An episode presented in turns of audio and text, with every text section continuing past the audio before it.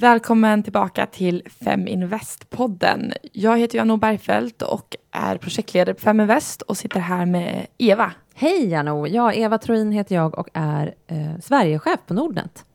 Ja, och våren har ju verkligen rullat igång. Ja, verkligen. Nordnet Live är avklarat. Nordnet Live är avklarat. Så härligt och vilken dag. Ja, jätteroligt. Det känns kul att få tillbaka dig lite också. För du har varit väldigt bubblan, svår. Live-bubblan. Svår att få tag på för att vara dig. Ja. Men det förstår jag. Det har varit full rulle. Man behöver fokusera ibland. Så är det. Ja. Och vi hade ett event i Göteborg här i veckan. Så det var också jätteroligt. Mm. Och Anna Svan kommer ju gå in som ny projektledare på Feminvest. Så att hon kommer ta det här till nästa nivå. Och jag kommer ju gå över till Ascend. Ett managementkonsultbolag som jobbar med just förändringsprojekt. Mm. Så för er som vill hålla kontakt med mig, lägg till mig på LinkedIn. Mm. Eftersom jag inte kommer finnas med i podden, men jag kommer vara kvar som ambassadör, så ni kommer se mig på event, bland annat nu den 8 mars. Ja, då är du och jag på scen. Och vi kommer på Nordnet fortsätta att jobba för fler kvinnor tillsammans med Feminvest såklart. Och jag kommer fortsätta, som jag också gör i Sparpodden. Jag kommer inte vara kvar i Feminvest-podden, utan den kommer ta nya. Det ska bli jättespännande att se vad Anna kommer göra av det. Och sen finns jag ju på Twitter och också på LinkedIn. Men Eva Nordnet på Twitter. Så häng med och följ oss så vi kan ha fortsatt kontakt. Mm.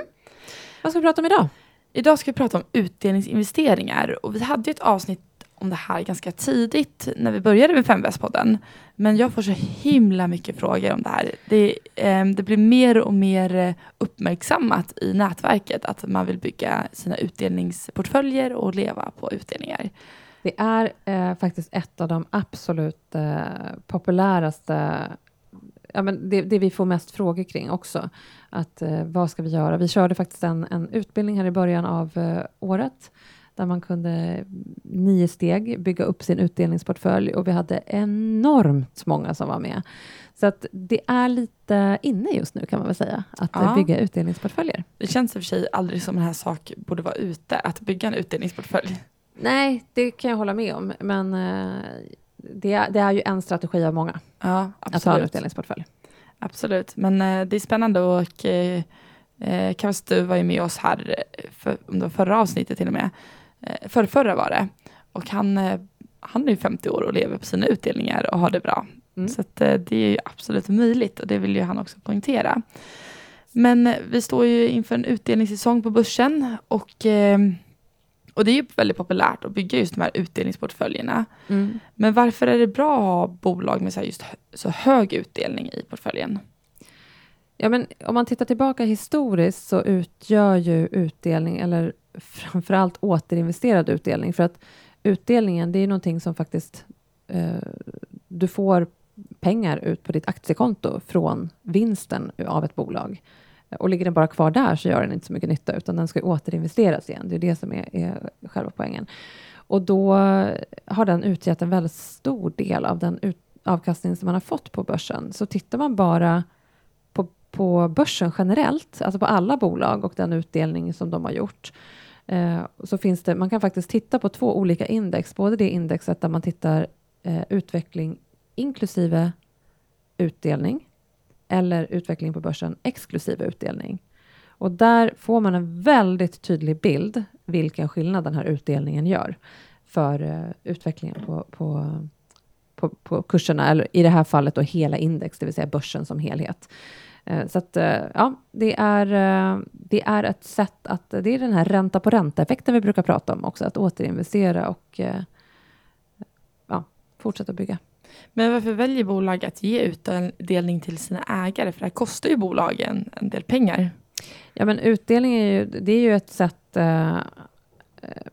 där vi aktieägare då blir belönade på ett eller annat sätt, för att vi riskerar ju pengar i ett företag. Vi går ju in med våra egna pengar i de här företagen. Och det är ju förenat med risk. Och utdelningen är ju ett bevis på.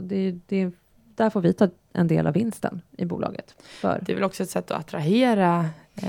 Ja, absolut. Liksom, i grunden så är det väl att attrahera kapital. Men det är ju på något sätt att betala tillbaka för att du tar en risk. Så att, absolut. Ränta tillbaka till oss.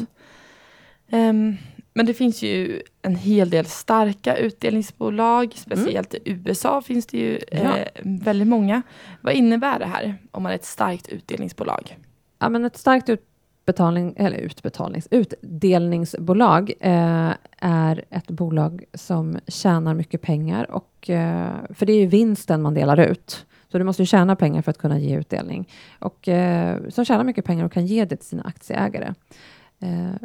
Man brukar också titta på, det har vi också pratat om tidigare, att när man tittar på nya bolag och startups, de behöver ju återinvestera kapitalet hela tiden. De har inte råd att dela ut kapitalet, för de behöver hela tiden återinvestera för att bygga bolaget. Och det behöver inte vara negativt heller att vara med i en sånt bolag, för då är det ju med på utvecklingen av kursen i bolaget. Men i bolag som ger utdelning, där får du vara med både på den resan, men också få då en utdelning så att du får en del av vinsten. Det finns ju en hel del, vi kommer säkert komma tillbaka på det senare, men det finns ju en hel del bolag som har haft då, man brukar kalla dem, det finns lite olika namn för de här, men som har haft utdelning i flera år, och några som man tittar på i Sverige så är Castellum ett av de bolagen. De har haft utdelning 19 år i rad, så har de genererat. Det bolaget har du, om jag inte minns fel. Ja. Det har jag.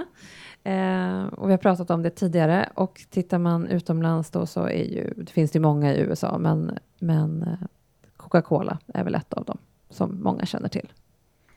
Ja, och det är ju också, utdelning tycker jag är väldigt förknippad med strategi, för som du nämnde, det är många bolag som återinvesterar. Och där behöver man ju bestämma sig vad det är för strategi, varför jag äger det här bolaget, för det är ju väldigt många bolag man äger inte på grund av utdelningarna. Utan, ja, precis. Så att, men jag gillar ju utdelningar. Det är jättekul. Och som sagt, det är väldigt populärt att bygga en portfölj. Och särskilt när du får mycket kapital. För då kan du verkligen... Du kan ju få, precis som Kavastu, med många fler. Det är många som idag skulle kunna leva bara på utdelning i sina portföljer. För du vet ju att... Eller vet du inte, men varje år på årsstämman, som till exempel H&M nu, de berättar ju vad de har tänkt att ge för utdelning per aktie. Jag tror att det var 9,75 i år eller någonting. Ja, jag tycker att alla ska gå in och titta på den här 9 steg. Han döpt den utdelningsserien. Men för de som inte hinner med det nu, vad är det man ska titta efter i bolag när man just bygger en utdelningsportfölj? Du ska titta på direktavkastningen. Hur mycket utdelning du får i procent. Ju högre desto bättre.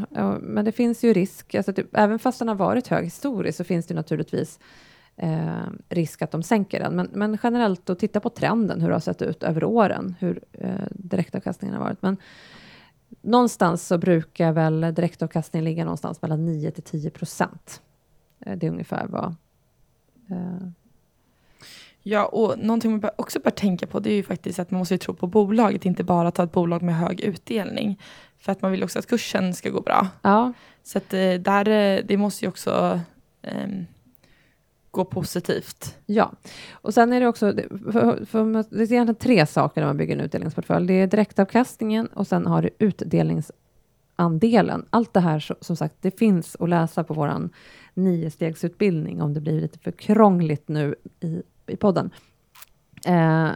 Här är också, och för att se om det finns en risk för sänkning av utdelningen, så kan man titta på utdelningsandelen. Det vill säga alltså hur stor del av vinsten som man kommer dela ut. Så gör man 10 kronor vinst per aktie och delar ut 8 kronor per aktie, så har du en utdelningsandel på 80%. Så att man förstår lite grann hur mycket kommer de att dela ut av den här vinsten som de gör per aktie. Och sen den sista är utdelningstillväxten. Hur mycket har de historiskt höjt utdelningen? För att se, jag pratar Castellum 19 år. Sannolikheten att de kommer ge utdelning nästa år är också ganska hög. Till skillnad från någon som kanske har gjort det något år. Men sen vill man ju också inte bara att de ger det, utan att de har höjt den också. Att den inte bara ligger konstant på samma nivå. Historia är ingen garanti, men det är ju högre sannolikhet att de fortsätter öka om de har gjort det tidigare. Så det är väl de 3 delarna som jag skulle vilja rekommendera. Ja, och har man gett utdelning i 19 år så tror jag, skulle man sluta, då blir det ramaskri. Jag tror inte att det är riktigt på agendan, men det förutsätter att bolaget fortsätter att göra vinst. Så att det ska ju vara Det är ju fina bolag som har en lång historik av utdelningar. Så är det absolut. Men om man nu vill hitta de här utdelningsbolagen, vart hittar jag dem någonstans? Ja, men jag skulle säga att direktavkastning som jag var inne på tidigare, du kan sortera på direktavkastning och då får du ju fram vilka bolag som ger utdelning. Våran sparekonom skrev nyligen också ett blogginlägg på Nordnet-bloggen kring det här och hur man hittar de här aktierna med högst utdelning 2017. Så då kan man få hjälp av en sortering där. Så söker man med aktier med högst utdelning på Google faktiskt, tror jag räcker. Så kommer det blogginlägget upp, så kan man få en litet hjälp på traven. Men vi gör ofta sådana sammanställningar och tittar, liksom, försöker hjälpa till och titta åt er. Men annars gå in på och sök på direktavkastning. Sortera på det. Ja, vi har varit inne på det här tidigare. Att när man ska äga dem. Och nu börjar ju utdelningsperioden här. Men det är ju också tanken att kursen brukar också falla lite efter utdelning. Så att vi rekommenderar väl kanske inte att man köper just bara för utdelning. Utan då ska man ju tänka långsiktigt. Att man vill vara med på de här resorna. Kanske inte bara köpa aktien för att vara med på just den här utdelningen. Utan det är ju lite mer på längre sikt. Ja, alltså det är klart att det finns de som kan gå in och spekulera kring utdelningen. Men så som jag ser på det så precis som jag var inne på, att utdelningen är ju en belöning för att vi har investerat i bolaget. Och det är ju inte någonting du får 2 dagar innan. Utan det är ju såklart inprisat i bolaget under året. Att du har varit med på den här resan. Men när man ska äga dem då, om vi ska tillbaka till den frågan, så ska man kolla på någonting som heter X-dag. Och alla banker använder det uttrycket, och det betyder då dagen då aktien handlas exklusive rättighet till utdelning. Så att innan X-dagen måste du äga aktien för att ha rätt till den här utdelningen. Så att det är viktigt att ha koll på när man handlar om man är intresserad av att få utdelningen då. Och som du var inne på så brukar ju kursen sjunka efter utdelningen och så är det ju att om du säger att den är värd 100 kronor och du delar ut 5 så teoretiskt så ska ju kursen ner till 95 då.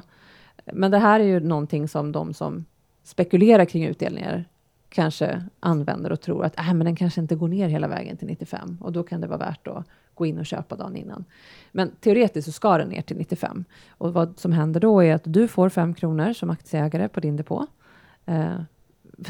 Lät ganska lite då, men vi kan säga att det gånger mycket mer då, beroende på hur många aktier du har, men om det är 5 kronor per aktie, och då ska ju du återinvestera dem till den kursen, tycker jag då i varje fall, eller i någonting annat, men så att pengarna får börja jobba igen. Det är ju hela tanken med utdelningen, att du inte låter dem ligga kvar på kapitalförsäkringen, ISK:en eller depån eller vad du nu har för någonting, utan att du ser till att återinvestera dem.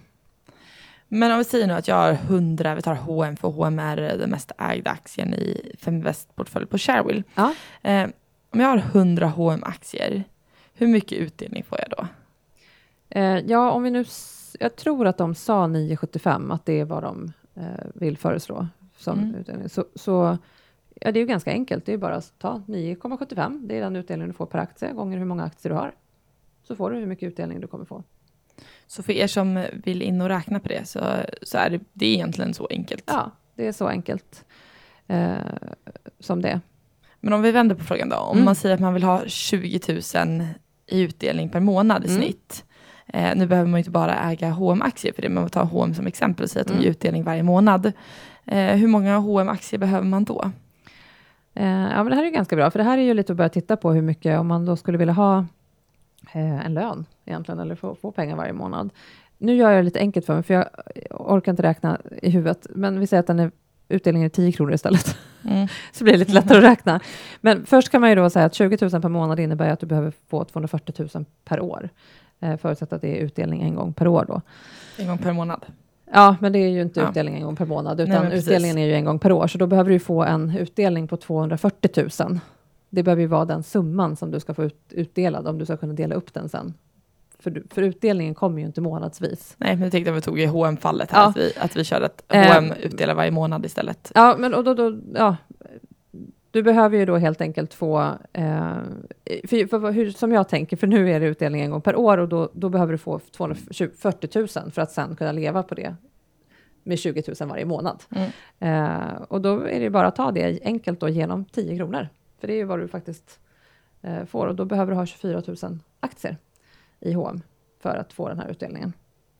Så att det där är ju värt att kika på om man vill bygga en utdelningsportfölj. Så sen är det lite ett pussel att hitta där vilka månader bolagen har utdelning. Och jag tror att man har amerikanska aktier så är det faktiskt möjligt att få en gång i månaden. Svenska aktier kanske är lite svårare, det är säkert möjligt men de är lite mer pussel. Ja, precis. Och det diskuteras så att... Det diskuteras ju lite grann kring det här hur ofta utdelningarna ska ske. Om de ska ske en gång per år eller flera gånger per år.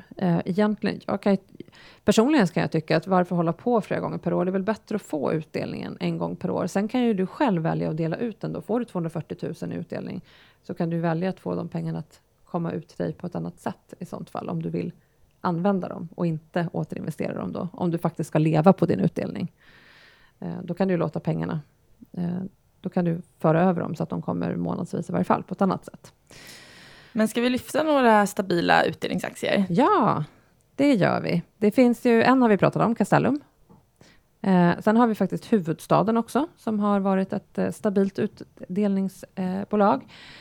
Vitec, Vilborgs, ni hör att det är mycket fastigheter. Intrum Justitia.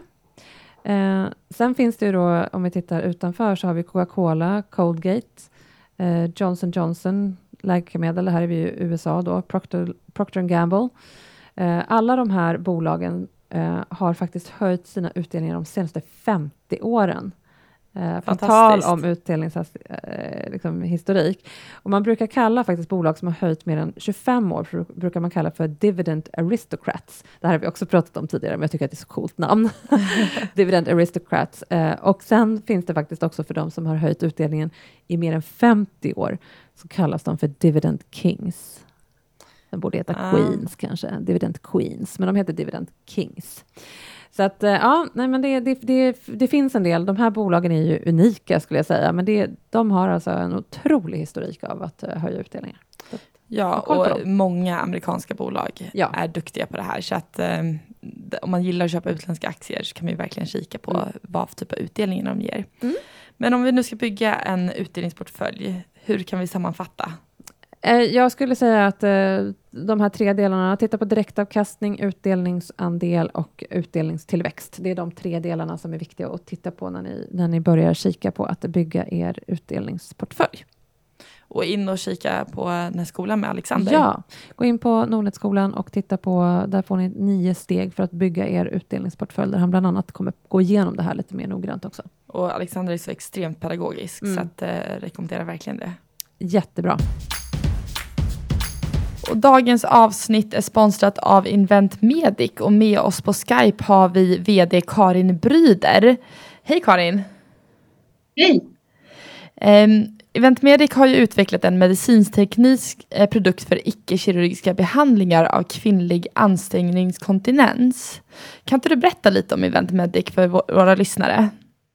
Jo, absolut. Vi bildades faktiskt redan 2005 runt just den här produkten. Och det var de 2 uppfinnarna, Lars Henriksson och Jan Klarén tillsammans med en annan Jan Johansson som bildade bolaget då. Då hette det JLJ, Medical Devices for Women AB faktiskt. Vilket var kanske lite långt. Då gjorde man så att man hade en prototyp som man ville testa och de gick in med en viss summa pengar för att se om det här var någonting och kom fram till att det var det. Så söktes det ett patent 2008.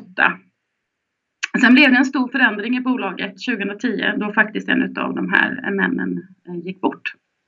Och man tog då in Lars Persson som idag är ordförande fortfarande. Som ordförande och man gjorde så att han fick påbörja diskussioner och dialoger med etablerade aktörer i området. För att se om man kunde så att säga placera produkten någonstans. Det visade sig att de här aktörerna var väldigt intresserade men de ville nog egentligen ha en CE-märkt produkt. De ville ha mer en färdig produkt. Och så är det ju alltid i de flesta branscher. Man vill ha det så sent som möjligt och ta så lite risk som möjligt. Men då så 2014 så beslutade de här männen i alla fall att nej, men vi ska försöka finansiera upp bolaget och köra den här produkten till en C-märkning. Och för att göra det behövde man ju då som sagt finanser och man behövde någon som skulle göra det här och då tog de in mig. Så jag började diskutera med dem i slutet av 14 och fortsatte då så att säga fram då till just nu också fortsätter. Vi gjorde så att när jag började där så försökte jag lista ut hur vi skulle kunna finansiera bolaget. Vi sökte ett bidrag från Vinnova som vi fick. Som vi då innebar att vi kunde se till att patentprocessen gick framåt ordentligt. Vi kunde göra en marknadsundersökning och en tydlig omvärldsanalys. Vilket jag tyckte behövdes innan man kunde gå vidare mot mer finansiering. Och sen så började vi då diskutera hur vi skulle göra det här och kom fram till att vi kanske skulle helt enkelt gå in på aktietorget. Så vi gjorde en riktad nyemission då i slutet av 15 som då också kunde förberedas och faktiskt kunde sätta igång och göra en hel del av de saker som behövs göras när man ska märka en produkt. Och gjorde sedan en spridningsemission då inför noteringen som var 29 februari då 16. Så att det är väl så att säga en kort historia där och i och med att vi fick den här finansieringen så kunde jag ju anställa någon till och faktiskt göra bolaget redo för att då kunna C-märka en produkt. Det krävs ju en ganska stor apparat vad det gäller hela det regelverket som man ska ta hänsyn till. Så det har vi jobbat med under det här året som ju faktiskt snart har gått. Ni har tagit fram en produkt som heter TVS. Vad är det? Kan du inte berätta? Så TVS är alltså en vaginal produkt. Så att det är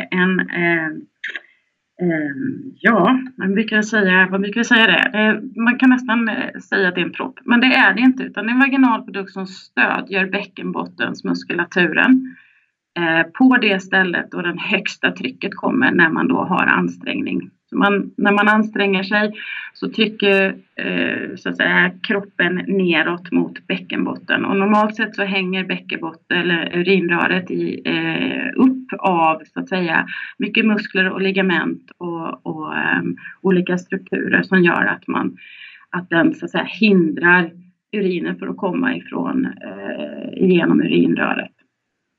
På väldigt många kvinnor och egentligen oavsett om man har fått barn vaginalt eller inte har det visat sig numera. Men man har alltid sagt då att om man föder vaginalt så sträcker man ut hela bäckenbotten. Och det kan faktiskt skadas men ändå också stressas ut. Sen så finns det ju då ålder, det vill säga klimakteriet och den hormonella förändringen vi har, alla kvinnor genomgår den, så då påverkar det också det här området.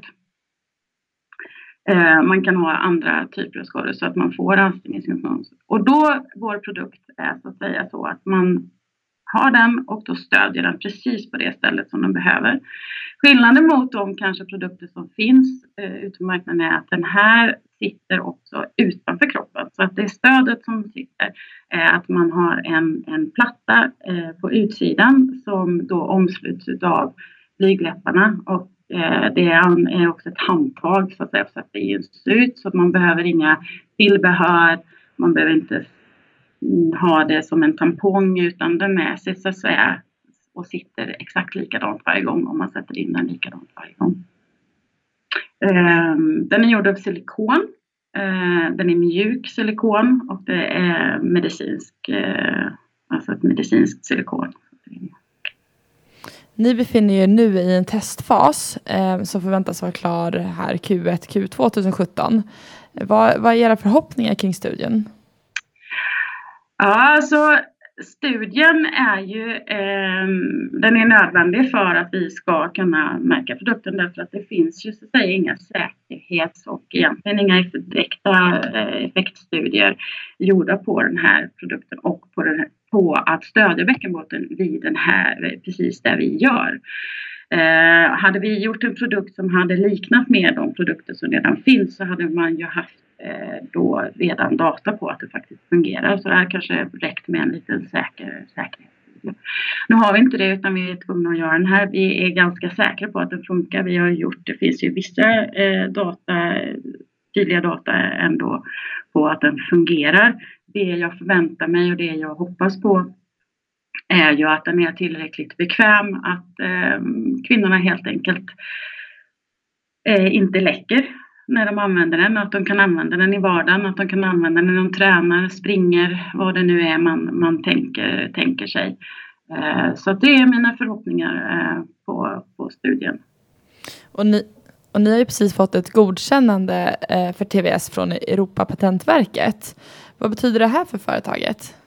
Alltså patent är alltid viktigt. Patent är någonting som gör att ingen annan kan göra samma sak som du. Det är så att säga det som är en patenträtt är. Så vi har ju då patent både i Europa och vi har det i USA, så att säga de stora marknaderna för oss.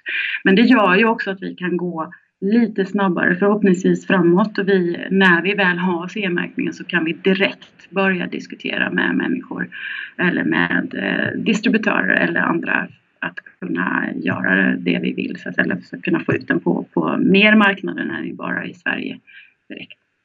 Så att, jag tycker att det var väldigt skönt att vi fick igenom den där så pass bra som vi fick, och vi har ett bra skydd, vilket jag också känns väldigt, väldigt bra.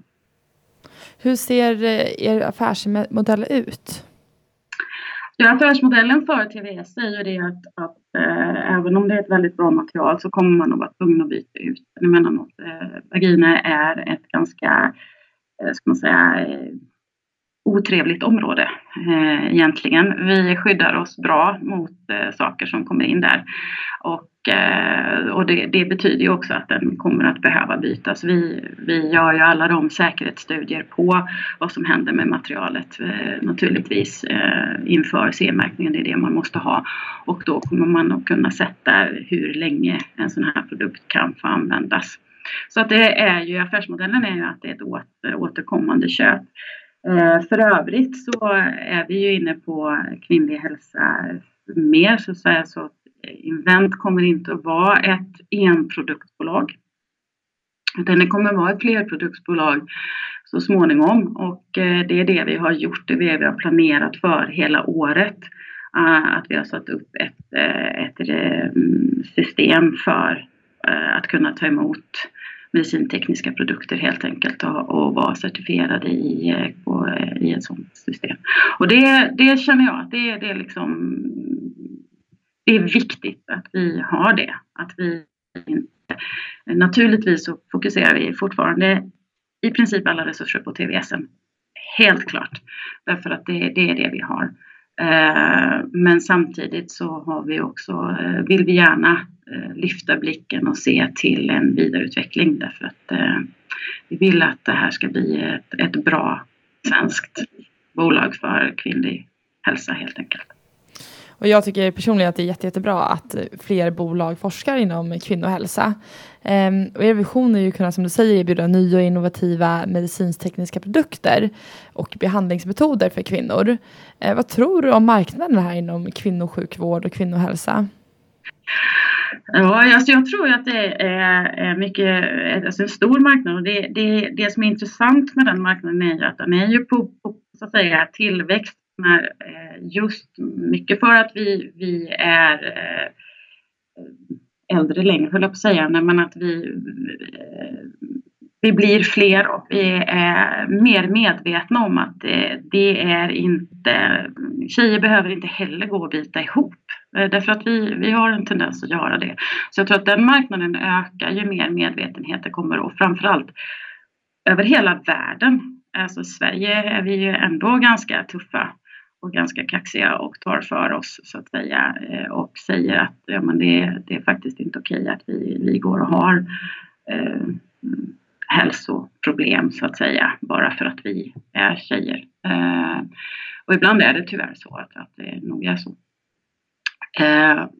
På världsbasis så kommer det att komma mer och mer hoppas jag verkligen, om det inte slår tillbaka.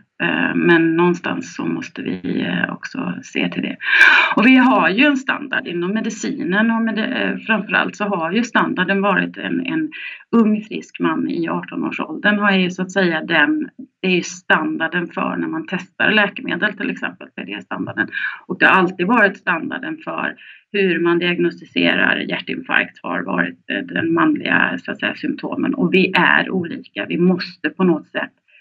Vi måste erkänna i alla fall då medicinskt och fysiskt så är vi olika och vi måste ta hänsyn till det. Så att jag tror ju att det där kommer att bli mer och mer medvetenhet på att vi är olika och då kanske också kan behandlas olika.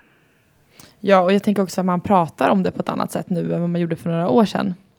Absolut, det gör man och det är det jag menar med att på världsbasis tror jag att det är egentligen i den marknaden som man kommer att öka väldigt mycket mer. För att visst, vi pratar mer i här, men vi pratar ju extremt mycket mer här än vi gör i många andra länder. Och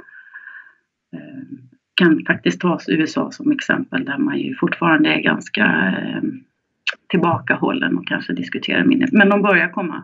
Engelsmännen börjar också komma. Men här uppe i Norden är vi ganska öppna. Vilket är skönt, därför att det är bra att vara här då som ett kvinnohälsobolag. För då kan vi i alla fall så att säga, testa idéerna här och se om det faktiskt är så att man vågar prata om det här. Ja, gud vilken spännande framtid. Tack så jättemycket för att du var med och gästade. Stort tack till Karin Bryder och Invent Medic. Tack så jättemycket, tack ska du ha. Kom ihåg nu, more women equals more money.